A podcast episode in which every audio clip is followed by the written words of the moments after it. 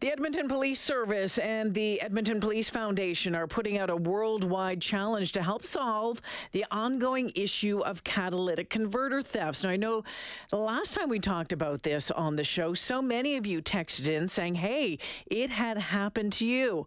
Would love to hear from you today at 780 496 0063 because you know what? You're not alone. Listen to this.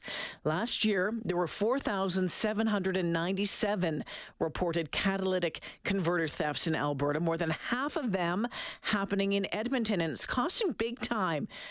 Estimated replacements, repairs, and other related costs um, to fix all of this ended up costing Edmontonians about $13 million last year. So, what to do about it? Well, the EPS and the Edmonton Police Foundation have announced the Catalytic Converter Challenge, an effort to help solve the problem. Edmonton Police Chief Dale McFee and Edmonton Police Foundation Chair Ashif Mawji joining me this afternoon. Chief Ashif, welcome to the show. Welcome back to the show. Thank you for having me.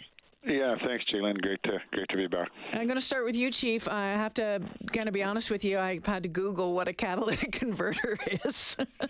I'm not sure there's a lot of folks out there that know what it is or what it does.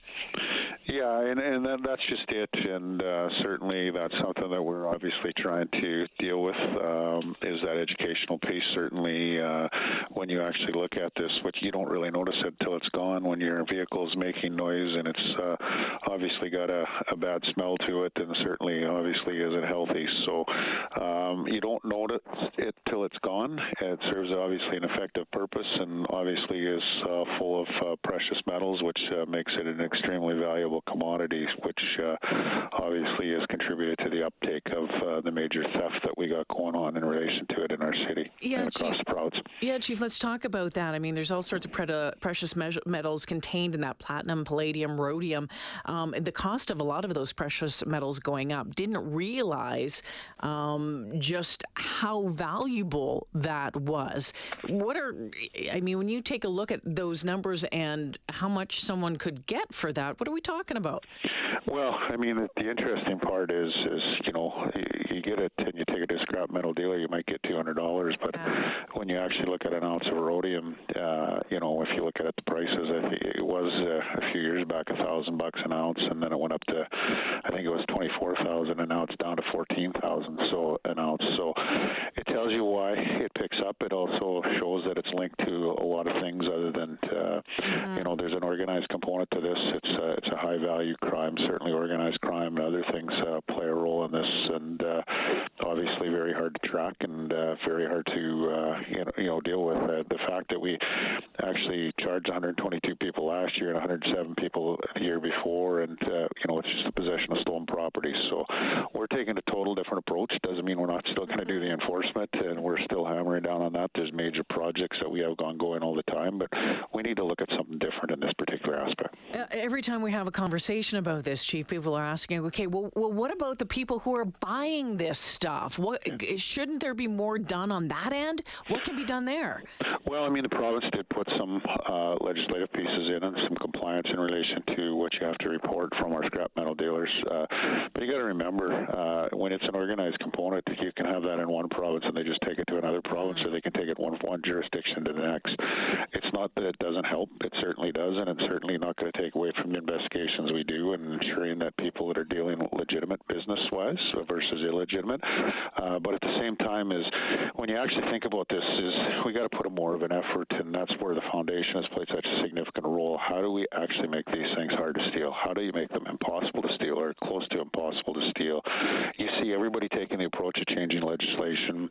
You know, everybody wants to charge somebody, which ultimately we do as well. But you know, if it's possession of stolen property, we all know that they're they're mm-hmm. they're not going to get much for that. So uh, we need a different approach uh, other than the legislative approach, other than the etching, because you can just scratch the etching off. We need to to look at a more comprehensive approach, but still includes the, the scrap metal dealers, but it also focuses on the actual device itself and making it hard to steal. And who knows, maybe at some point uh, we can get automators automakers to use something a lot less valuable, or maybe it's all electric cars. Yeah, and you know what? There's a number of ideas coming in already on my text line. That's Dale McFee, the chief of the Edmonton Police Service, the uh, chair of the Edmonton Police Foundation, Ashif Mawji, joining us this afternoon. So, Ashif, give me an idea of, um, you know, where this idea came from for this catalytic converter challenge? I mean, uh, obviously there's communications, there's there's conversations back and forth. How did we get to this point to do a worldwide challenge?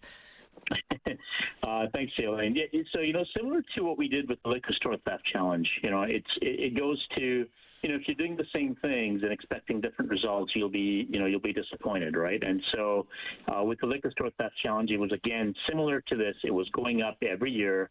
Uh, you know, the things that we were trying to do weren't working. The enforcement, in terms of, you know, you can put them in in jail if you will, the next day they're out, right? Mm-hmm. And so, you know, the, the the model continues.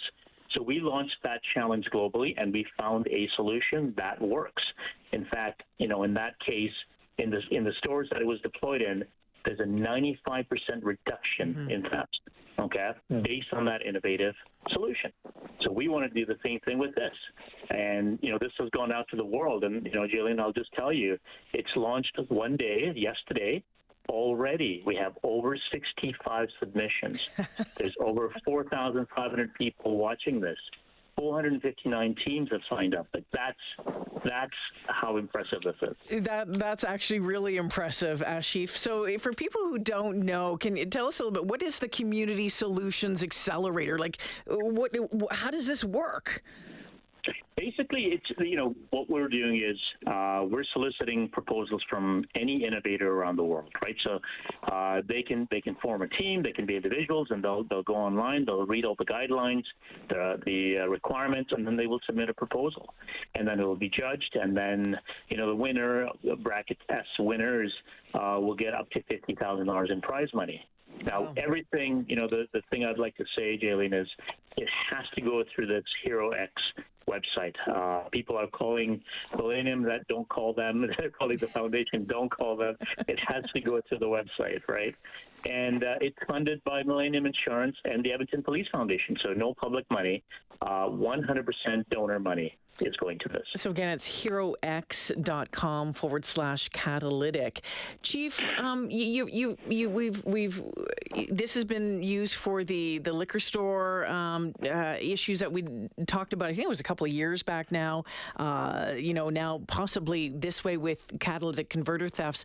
How important is having something like this in your back pocket to try and find a solution? Well, Jalen, it's the game changer, and, and I tell you why. Uh, a lot of times when we're dealing with social issues or complex issues, we think the solution is just go to law or legislation, and turning out that it maybe doesn't really solve the problem. What this really does is give us another platform. Doesn't mean that we don't use those other platforms, but this gives us another thing. How can we actually make these things very difficult to steal? How can we take away the opportunity? When you take away the opportunity and you open it up to the entrepreneurial section, what you do is if we're successful, like we have been in the liquor store thefts and robberies, the victimization goes down exponentially, and you know it just becomes cost effective. And let's face it, uh, you know, crime for the most part is a crime of opportunity. Yeah. It's a crime that's obviously associated drugs, and it, sometimes it's a lot, obviously, with the number of volume and the money. It's connected to organized crime. This just gives another way to make it a lot harder. And if you think of it, if you can reduce it by 80% here, like let's say, let's we, we can't get 100%, but when you 95% of liquor stores uh, robberies and thefts that uh, she spoke to in seven stores in Edmonton. Think of the victimization. Think mm-hmm. of the uh, you know people that haven't had to go through these problems. It just gives you another tool in toolbox, which has been very beneficial to us, and we've got several more to come, uh, as as uh, Ashif and I have both spoken to, because it's at a time where innovation is needed. Uh, it isn't always a systems uh, thing that actually is needed to solve the problem. It's using both the private, the public, mm-hmm. and putting all the bright minds together. Surely somewhere in the world can figure out how to make this uh, more effective than it is today. Ashif, before we let you go, uh, deadline for entries the end of November. That's correct. All right. Anything else that they need to know, Ashif? Uh, no, I think that's it. You covered, covered it. it. all. All right. I want to thank you both for uh, taking time out of your busy day to join me this afternoon. Chief uh, Dale McFee from the uh, Edmonton Police Service, Ashif Mawji, the chair of the Edmonton Police Foundation. Always great to talk with you both. Thank you for this. Thanks, Sheila.